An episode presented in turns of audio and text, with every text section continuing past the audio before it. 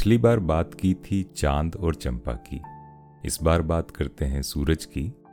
और सूरज के बारे में अमृता प्रीतम जी ने अपनी आत्मकथा रसीदी टिकट में कुछ बड़ी अच्छी बातें लिखी हैं तो उन्हीं में से कुछ बातें आज हम यहाँ पढ़ रहे हैं।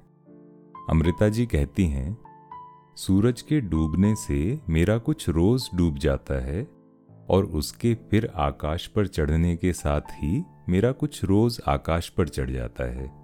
रात मेरे लिए सदा अंधेरे की एक चिनाब सी रही है, जिसे रोज इसीलिए तैर कर पार करना होता है कि उसके दूसरे पार सूरज है। याद है, बहुत छोटी थी, जब सूरज के डूबने के समय अचानक रोने लगती थी।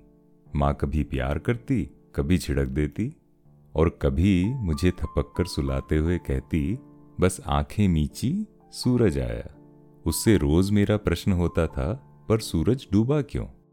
पर सूरज डूबा क्यों?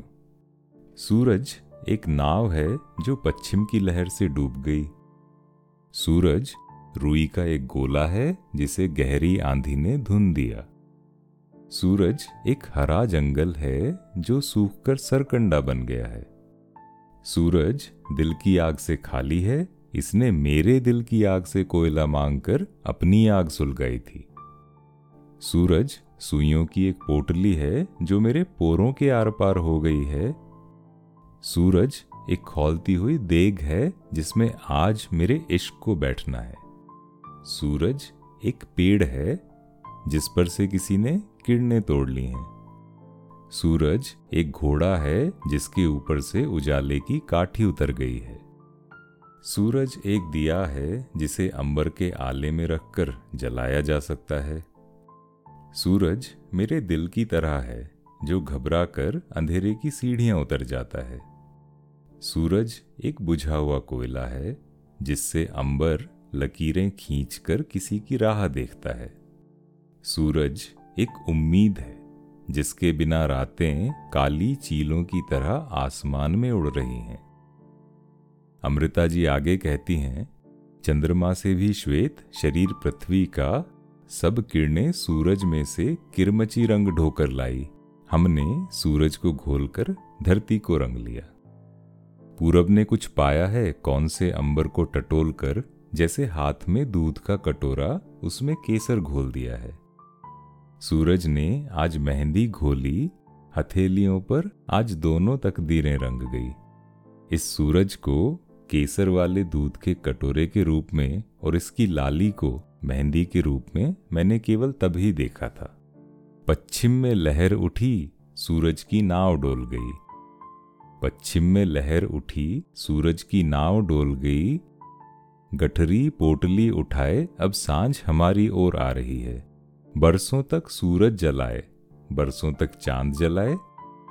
बरसों तक सूरज जलाए, बरसों तक चाँद जलाए, आकाशों से जाकर चांदी रंग के तारे मांग लाई। किसी ने आकर दिया न जलाया। घोर कालख प्राणों से लिपटी रही, जैसे बरसों की बाती से रोशनी बिछड़ी रही।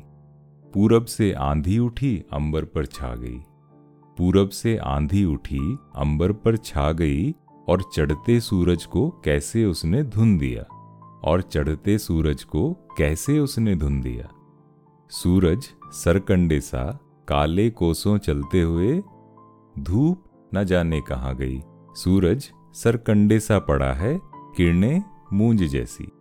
सूरज सरकंडे सा पड़ा है, किरणें मूंज जैसी। पूरब ने चूल्हा जलाया। पूरब ने चूल्हा जलाया, पवन फूके मार रही, किरणें ऊँची हुई जैसे आग की लपटें। किरणें ऊँची हुई जैसे आग की लपटें। सूरज ने हांडी चढ़ाई, धूप आटा गूंधने लगी। धूप आटा गूंधने लगी। खेतों की हरियाली जैसे बिछावन बिछाया हो।